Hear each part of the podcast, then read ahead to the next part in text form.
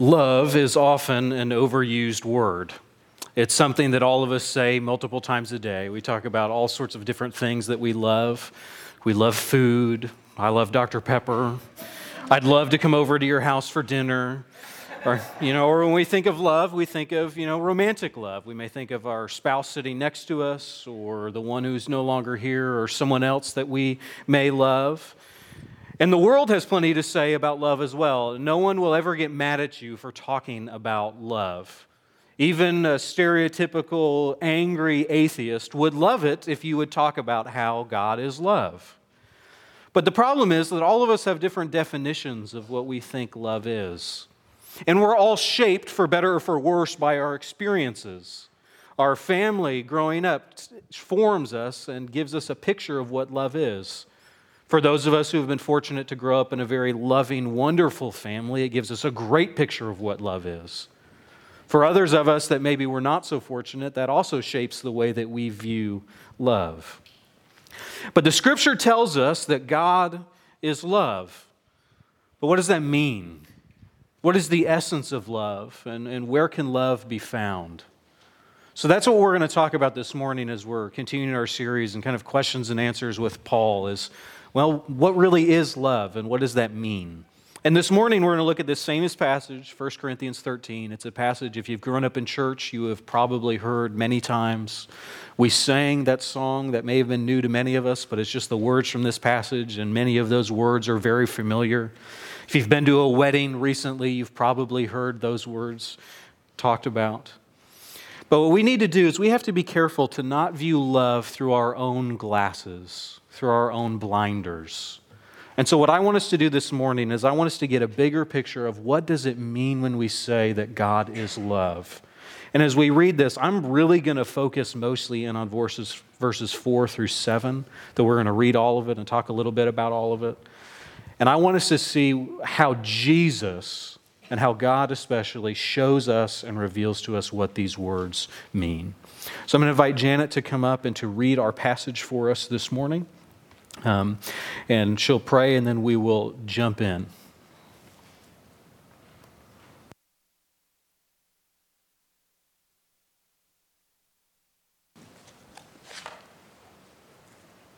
Hi, I don't usually talk to grown-ups. I talk to kids. Well, thank you. And if you were my kids, I'd say every time you hear the word love, make a heart. But you're not, and so that will throw me off. But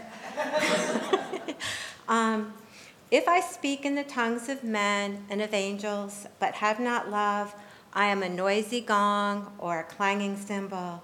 And if I have prophetic powers and understand all mysteries and all knowledge, and if I have all faith so as to remove mountains, but have not love, I am nothing.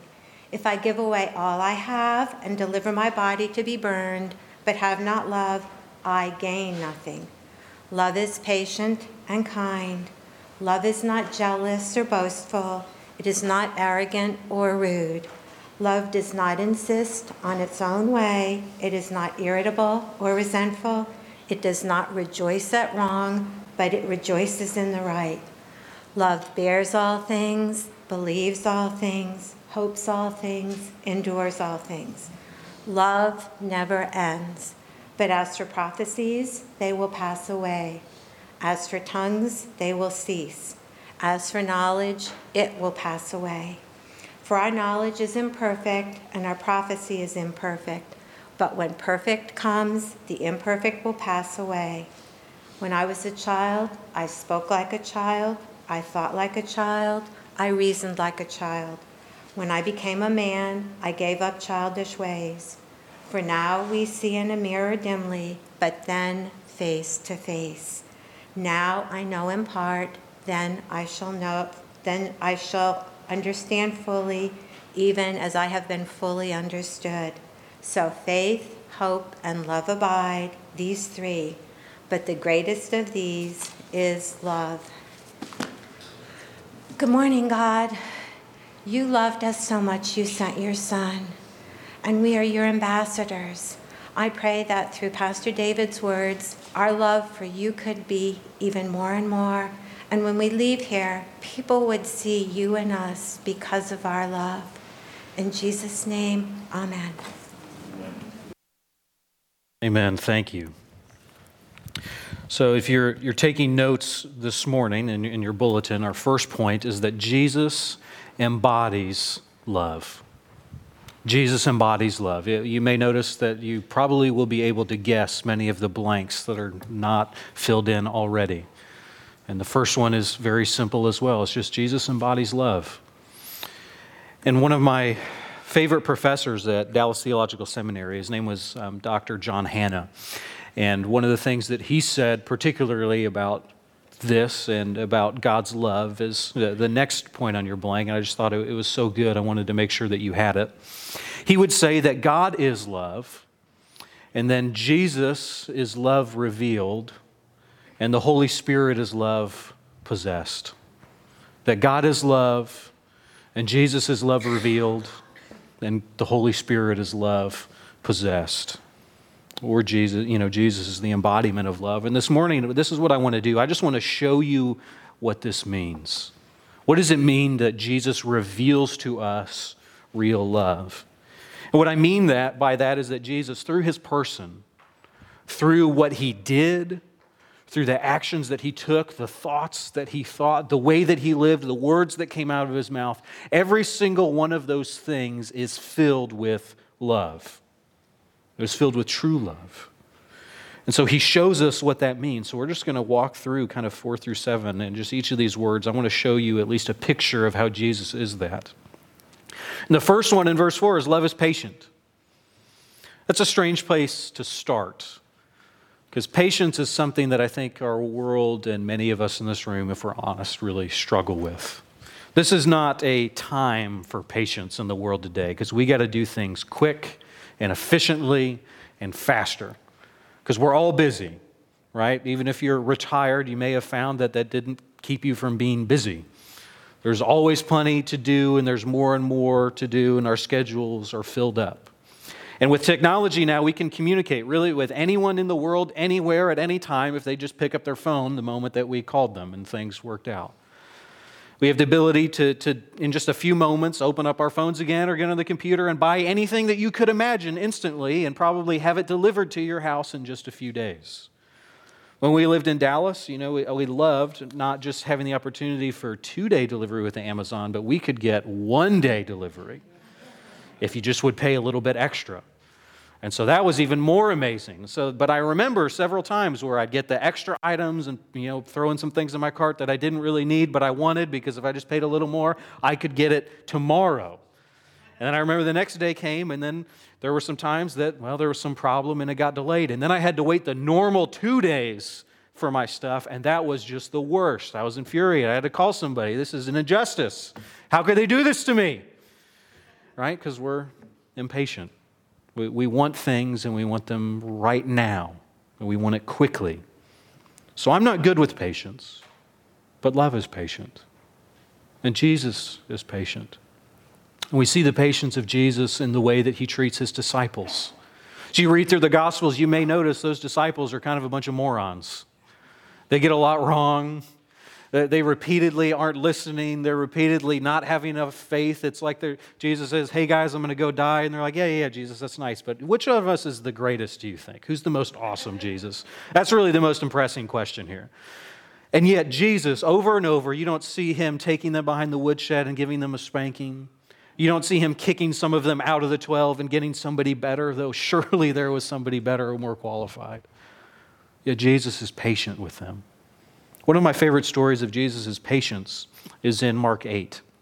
So all the disciples get into a boat with Jesus and they cast off from the shore and they're going their way and they sit around and look and they say, Oh man, we're hungry. Hey, pull, pull it out. How much bread do we got to eat? And they open it up and they say, Oh, we've only got one loaf of bread. And they start complaining, thinking, How are we going to eat, Jesus? If you remember, if you look, this is after Jesus has already fed the 5,000. And this is after Jesus has fed the 4,000. He has done this twice. And so Jesus hears them complaining and he just kind of gently warns them, hey guys, you know, just beware, you know, Pharisees. Like, Jesus, what are you talking about? We, we got one piece of bread here and we're, we're hungry. And yet Jesus patiently says, hey guys, do you remember when I fed the 5,000? Oh, yeah, yeah, yeah. Do you remember how many baskets of food we had left over? Go, yeah, yeah, it was 12. What does that have to do with it, though, Jesus? We got one loaf here. We're, we're starving. And Jesus is patient. He says, Hey, you remember when I read, fed the 4,000 two days ago? How much bread was left over then? Oh, it's seven, seven baskets of bread left over, Jesus, but we still just got the one. Jesus looks at him. He's like, You, you, you guys don't get it? You're not, not listening here? That's kind of where that story ends. But yet, Jesus is patient. He's so patient with those disciples, and he's so patient with us. Jesus is not sitting, and God is not sitting over you trying and just scratching his head and pulling his hair out like that idiot. Why did they do that again? I can't believe it. I thought they would have figured this out now. I've given them decades to stop doing this, and yet here they are doing it again. I'm done with them.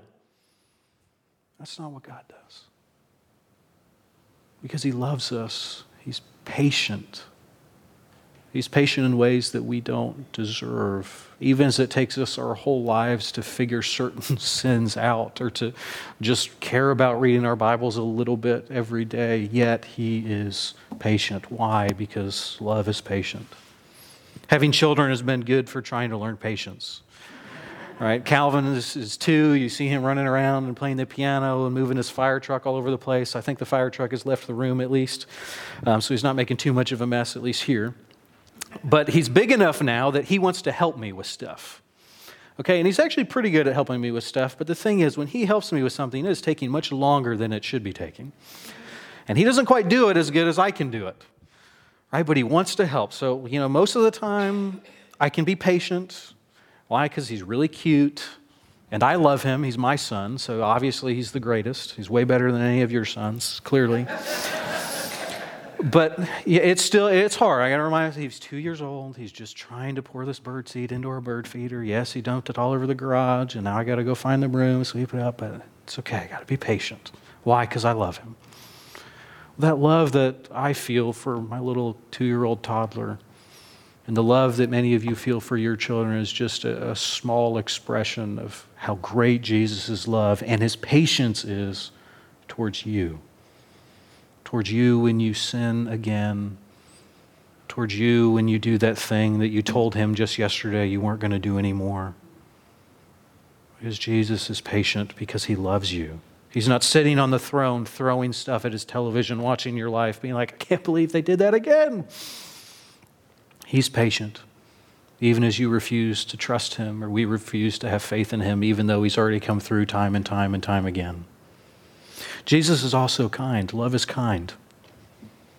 Kindness is something that's lost in our day as well. We don't have a lot of time for kindness. In fact, we often see kindness and meekness as a, a weakness, especially in our, our leaders. We don't want people who are kind. Why would we want kind? We want somebody tough and somebody strong. We don't want to elect kind generals or elect kind officials or CEOs who are kind. We want winners one of the things that love is, is love is kind. And the kindness of Jesus extends to every area of his life. Jesus is kind even when the pressure is on. Even when the crowds stand around him and mock him and spit on him, he is kind. Even when they blindfold him at his crucifixion and they beat him and they say, Prophesy to us, since you're God, tell us who hit you. He doesn't start prophesying all their darkest secrets as he could. He endures it. Even when the woman who's been bleeding for years sneaks a touch of Jesus to be healed and is, Jesus is kind to her. He doesn't take her to the curb and yell at her and say, Why would you do this? Jesus is kind to the Roman official who comes and asks Jesus to heal his daughter, and he says, Have faith. And he says, I've got some faith, but not enough. You got to help me, Jesus. Jesus is kind. Jesus is kind even when the tax collector Zacchaeus invites Jesus into his house, and Jesus goes, even though it's unpopular, even though the religious people don't like it and don't want it. Jesus is kind to great sinners. Ever wonder why all of the sinners and the sick and the low loved Jesus and wanted to be around him? Even though he wasn't telling them their sin was great and yeah keep being a tax collector and ripping everybody off and yes y'all continue in your adultery. Yes keep being a prostitute. That's wonderful. Express yourself. Jesus didn't say any of that stuff yet they loved to be around jesus. Why? Because he loved them. Because even he was kind He was patient.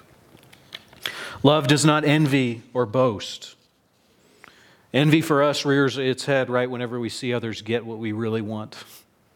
We see someone else blessed with something that we wish we could have gotten, and maybe they got it and we didn't. It's fascinating to me that Jesus does not boast. Jesus, in fact, in the early parts of his ministry, when he heals people and they say, I want to go tell everybody about you, he says, No, no, no, that, that's fine. Don't, don't tell anybody I did this.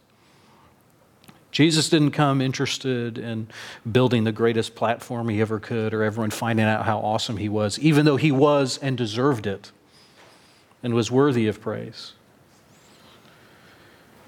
Jesus also didn't envy, even as he was before the officials who were ordering his execution and who said, Don't you know that I have all the power? You know, I have, your life is in my hands. And he says, Yeah, you know, that, that's fine. But I know who puts you in power. I'm not envious of your position.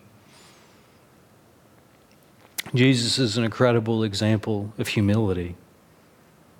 Because envy is it's the opposite of humility, and Jesus embodies that.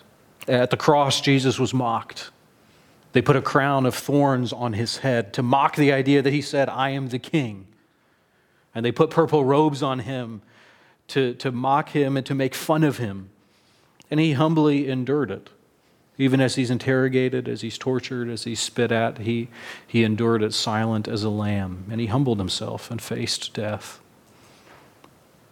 Love isn't rude, it doesn't insist on its own way.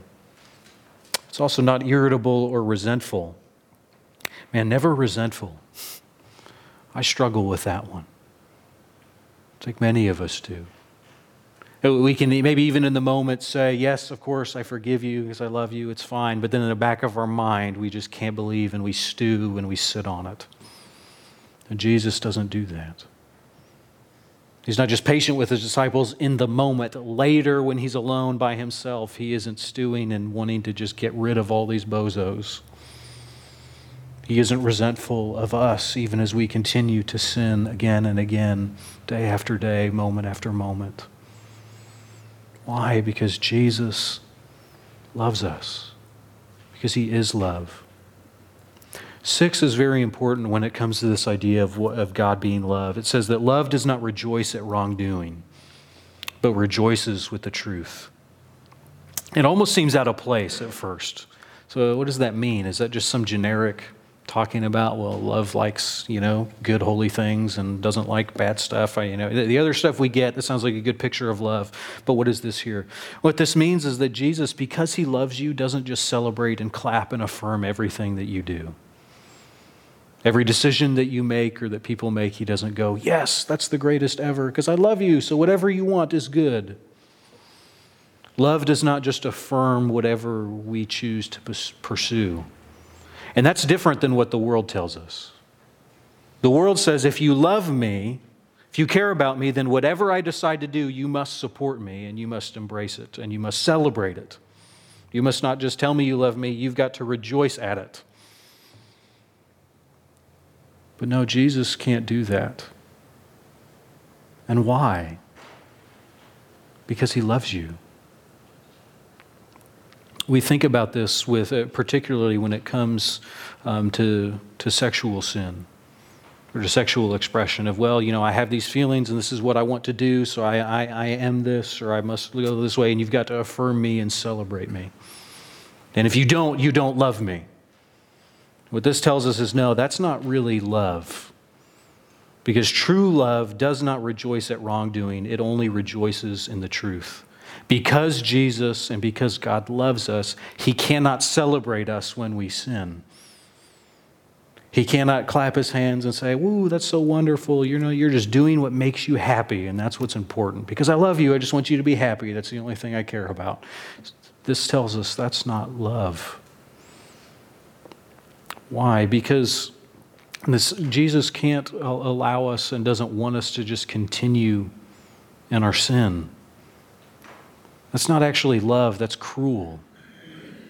There are many things that, again, with my, my two year old wants to do that I do not let him do, and it makes him angry. Some of those things are, you know, very simple or fun. He wants to eat, you know, all of the cheese that's in the house. Or he wants to pick his brother up and swing him around the room. Like, no, I'm not going to let you do those things. Right, so some of them are less serious and some of them are more serious. No, I am not going to let you play with that electrical outlet because that will kill you. And because I love you, you cannot do that. And also because I love my son, I am not going to let him do whatever he wants to do. How do you think he will turn out in a couple years? If all that I ever do is celebrate everything that Calvin wants to do, if he ever wants to do anything, I clap my hands and say, Woohoo, I love you, so we're, we're going to do it. Okay, he's going to be a little brat. None of you are going to want to go back and watch him when he's in the nursery or invite us over to hang out in your house unless he's not there because you're not going to want to be around him because that's going to be terrible. And you're going to judge him and say, Wow, what a terrible parent. How did that happen? What are you doing? And to some extent, you might be right. Maybe. We'll, we'll see in a couple years. You can tell me. But, right, because I love him, because I care about him, I cannot celebrate when he does things that are wrong, when he does things that are bad for him, when he embraces selfishness and only cares about himself and that's all he wants to do. No, I'm not going to celebrate that. Why? Because I love him and I want him to grow up to be a good, kind person who loves Jesus, who acts like he loves Jesus. So there are some things that love does not celebrate. Love does not clap its hands at. Why? Because love rejoices with the truth, with the things that are true and beautiful and good. That is what love means. Now, point number two is very simple. So Jesus loves you. Jesus loves you. I didn't invent that. You know, I went to school, a lot of seminary, got a bunch of degrees on my wall. I'm very brilliant. So here you go. But this is true. And this is significant. It's simple, but it's one of the most important things that all of us need to hear. And we need to hear it a lot. It's something, if you've grown up in church, you have heard this a hundred times. If your eyes wandered and you got bored or you were looking at your blanks and trying to guess, you probably knew already, oh, it must be loves. Wow, really? That's it. Maybe he's going to do something different. Nope, just loves. Okay, guess I was right. But just because it's something you've heard a million times, it doesn't mean that you don't need to hear it again. Your, your spouse or your kids, they've probably heard you tell them a million times that you love them. They may have told you that they love you a million times. Do you want to hear it again? Or are you bored of it? Think, no, I'm good. Hey, Brie, I told you I loved you, made a bunch of vows when we got married a bunch of years ago, so I think I'm good now. I don't need to tell you that anymore. Right? No, that, that's a horrible idea. What, what would that do? That's not going to foster our relationship. That's not going to help us continue to grow in love. But this is something that we need to hear. But when you read this whole chapter and you see the importance and the significance of love, and you see how Jesus embodies love in everything that he does, what you need to know and you need to see is all of these things are things that Jesus feels towards you and towards me. That Jesus loves you, Jesus is patient with you, Jesus is kind. Jesus is not being rude to you. He's not even insisting in his own way. Jesus is not irritable. He is not resentful towards you. That Jesus loves you. And his love bears all things. It bears everything that you do, everything that you have done, everything that you will do tomorrow and this afternoon and the next day and the next week. His love hopes all things for you and it endures all things. One of the ways, especially in 7, that Jesus embodied this verse, how did, how did he live this out? Well, the, the main way, and Janet already said it in her prayer, is Jesus showed and revealed how much he loves us on the cross. That was the greatest, not just example, because he died as much more than an example, but the greatest instance of love in the history of time and the universe and the cosmos. He was willing to walk away from the beauty and the wonder of heaven and the heavenly realms. Don't know what it's like up there, but it's got to be better than down here, especially if you are God. That's probably a good place to hang out. And yet, he decided to walk away from that and enter into our broken, sinful, rebellious world And he did that as a baby. He decided, you know, I'm the God of the universe, have everything in my hands and control. I think I will go and be an infant and have to be fed and swaddled and have my diaper changed. And I'll grow up as a toddler and a boy and a teenager and be stuck in a human body. And he did that and lived a perfect life and lived and embodied and acted out love at every single moment of that life. And what he decided to do with his perfect life, what did he do? He decided to volunteer himself as a sacrifice for you and for me. To lay down his life in the most brutal death that they had at that point in time, and maybe one of the most brutal deaths in human history. To save you and to save me. To take what we deserve, because the wages of sin is death. As my dad used to tell me, which was not a very kind thing, it was a pastor thing, anytime we would complain and say something's not fair, he would say, Son, the only thing that's fair is you being in hell right now. like, okay, Dad. You're right, but I just wanted another cookie, and that's not cool, but okay, you know. But that's, we laugh, but that, that is fairness. All of us have, have sinned and you might think, well, I'm not as bad as that person. Well, compare yourself to the perfect Jesus, and we are all way, way, way short. Compare yourself to the glory and the wonder of the God who created everything. Gaze at him in all of his fullness and holiness. Just try and picture it for a moment. Then look at yourself again and tell me how you compare to that. All of us deserve to be in hell right now at this very moment. The, fact that we get to live, any of us, without going there immediately the moment our soul is conceived and created, is an example of God's patience and kindness towards us. Every second that you breathe is another example of God's love. And yet, what does Jesus do? He pays the penalty for our sin so that we can have eternal life and can live. There's no better picture we can think of than someone who's willing to die for someone else.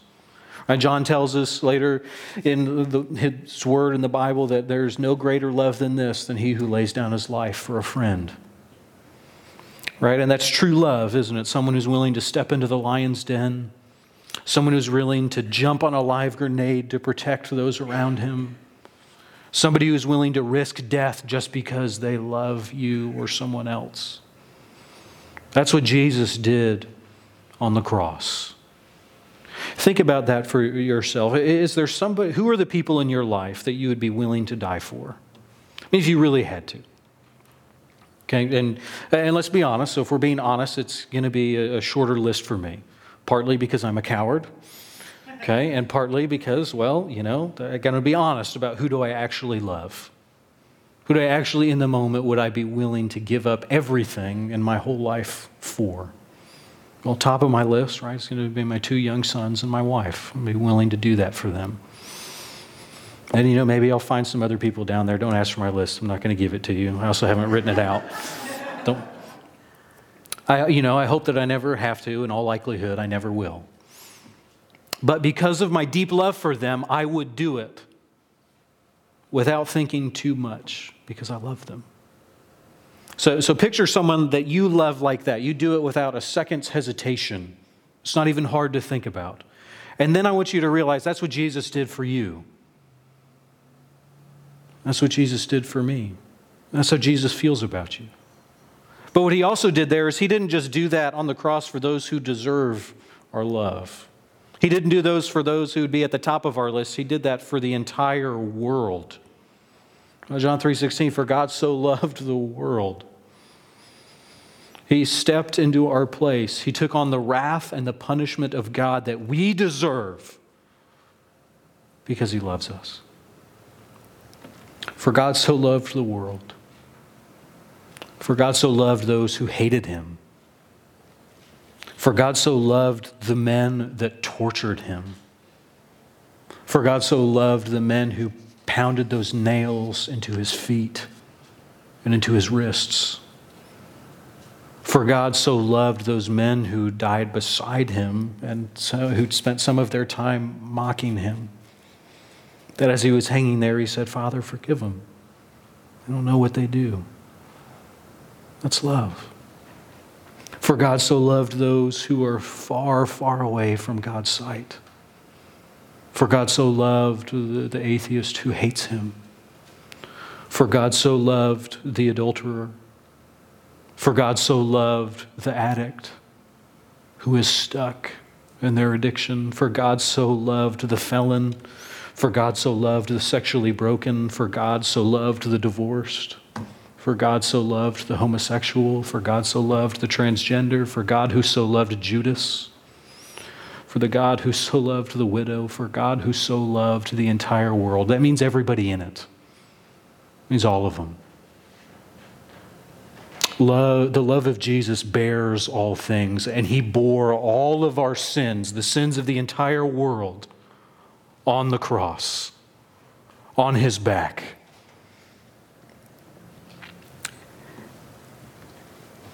And he suffered the rejection and the pain and the torture and the hours of agony, slowly dying and suffocating to death as his lungs filled with blood, hanging on a tree with his back shredded. He did all of that because He loves you, because He loves me. And the greatest example of His love is, again, that willingness to die on the cross, not just for the people He likes, not just for the people who call themselves Christians and are really good at their church attendance and their Bible trivia, but for the entire world with His arms open, begging, saying, Come and be my son and my daughter. I love you. I've died for you. Why would he do that? Because he loves you. A greater love than we could ever even hope to comprehend. That's why it's simple to say Jesus loves you, but to actually think about what does that mean? We could spend the rest of eternity just meditating on that simple fact, and it would never get old. The Shirelles are a black old girls group that was the first all women group to reach number one on the billboards. And they had a song, the song that got them there, one of their most famous was Will You Love Me Tomorrow? Some of you may remember it. And the song is all about, you know, being in love and the passion, the excitement of the, the moment and going on a wonderful date and, and just being in the, in the thrills of what love is. But hanging in the back of the lyrics of that song is that question well, are you going to love me tomorrow? Yeah, today's wonderful, but you know, when the future comes, is this love going to fade away and pass? And so near, near the end, the song comes, I asks that a couple times, you know, hey, will you love me tomorrow? But near the end, it says, well, uh, I'm not going to ask again, just one more time. Will you love me tomorrow? And yet, even after saying I'm not going to ask again, the song asks it about three more times as it fades out. Why? The song was a hit then, and it's still true today, because that's, if we're honest, that's what many of our hearts does, is it asks and it wonders, well, do you still love me today? And what about tomorrow? What about the next day? We ask this question of other people, but we especially ask it of God. We wonder, is He still going to love us tomorrow? Is He still going to love me after I sin and fall on my face again? Or was this it? Yeah, you know, I, I embraced his love when I became a Christian, did pretty good for a while, but, you know, I've kind of fallen off. Will he still love me tomorrow? Well, as often as you hear that question or you hear the enemy whisper that into your ears or deep in your heart, you can respond with yes. Yes, Jesus and God will love me tomorrow and the next day and the next, and how you can just point to the cross. Say, There is my proof that He loves me. There's a pastor that I like named uh, Evan Welcher. He's a pastor of a small church in Iowa. One of the things he does is every single day he just posts on all the social media, God loves you. And that's it. He posts other stuff too, but every single day it's because it's a simple truth, but it's a profound reminder that we all need to hear over and over again that Jesus loves you. Our last point, number three. is that we need to live like Jesus loves you. We need to live like Jesus loves you. You remember the, the first time you felt like you were in love. You remember how, how that felt, or maybe even that love was reciprocated, because that's, that's much better. Or how exciting that is and wondrous, and, and the world just feels brighter, and you just can't help. If it's a musical, you just want to burst out into song and dance, and you feel so much more confident and excited. Why? Because I'm loved. What, what is greater than this? Well, uh, that feeling is not necessarily what we should feel all the time, but we need to be reminded like that that Jesus loves you. And that should affect the way that we live. That should affect the way that we feel. To be reminded that you are loved, not primarily by your family, not primarily by a spouse, but you are primarily loved by the God of the universe who sent his son to die on the cross for you. That should affect the way that we live, doesn't it? The fact that the God who makes and sustains all things loves us. Loves you. That, that should change the way that you do everything. If you're not a Christian, that should absolutely change the way that you live. You to see that Jesus died for you. He died for the world. There is no one that is too far from his love. There is no one that is too far gone, that is unlovable, that is too far deep in their sin that Jesus does not love them and does not want them to come into his family, to be saved, to accept the gospel, to be, repent of their sins, to believe and just rest in the love of Jesus. Jesus loves you. But again, you need, you need, even as an unbeliever, especially as an unbeliever, you need to embrace Him. You need to be saved. But that salvation is there for you because He loves you. Now, for those of us who are believers, we too still need to live like Jesus loves us. We need to act like it. How different would our world be if we didn't just live, but if we loved other people like Jesus loved us? If, if we lived out these verses, if we didn't just love our family this way or the people that we really like, but if we loved everybody this way, if we lived like Jesus. Uh, Jesus, when he walked around the earth, sinners could not help but flock to him and want to be around him. How many sinners want to be around you? How many non Christians want to hang out at your house? How many non Christians just love to be in your presence, love to talk to you about their life and their day? Maybe that might be worth asking. If, well, if there's not any, then maybe am I not quite loving like Jesus loved? But if we did, if, if we lived this like Jesus did, if we lived like he loved us and we had his love flow through us, how different would the lo- lives of our loved ones change? How would our family life be different if we were continually not resentful or irritable? Bree would especially tell you if I could be less irritable, that would be nice. How different would the world look like if we loved our enemies this way? If we loved people we disagreed with this way? If we loved that coworker who annoys us this way? If we loved that neighbor who we can't believe keeps doing that thing again? If we loved them like this that way? If we loved those people who voted differently than us this way? What if we were patient with our enemy? What if we bore all the things that people threw at us? What if, if we just loved like Jesus loved? Not just how different would we be, but how different would this world look like? Jesus said that, you know, you, people will know that you are my disciples by your love. Reputation as believers in the world is not great right now. And there's plenty of reasons for that. It's, it's complicated. But wouldn't it be great if they would know us by our love? if they could say, you know what, that person, I know that they don't agree with my life. I know that they think I'm actually a horrible sinner and going to hell forever, but man, they, they love me so much. I just love being with them because I just know they love me. What if that was how we were? How different would our community, would Stephens County look like? Would Duncan and Comanche and Marlow? If we just walked around as beacons of the love of Jesus. So, church family, let's embody the love of Jesus. Let's do that in our lives in every single moment. Let's proclaim the gospel in our words and in sharing it, but also in the way that we live and in the way that we love. This morning, we've talked about some really complicated stuff. Our first point is just a reminder that Jesus embodies all that love is. All that love is. When we say that God is love, we can look at the person of Jesus and say that is what love looks like.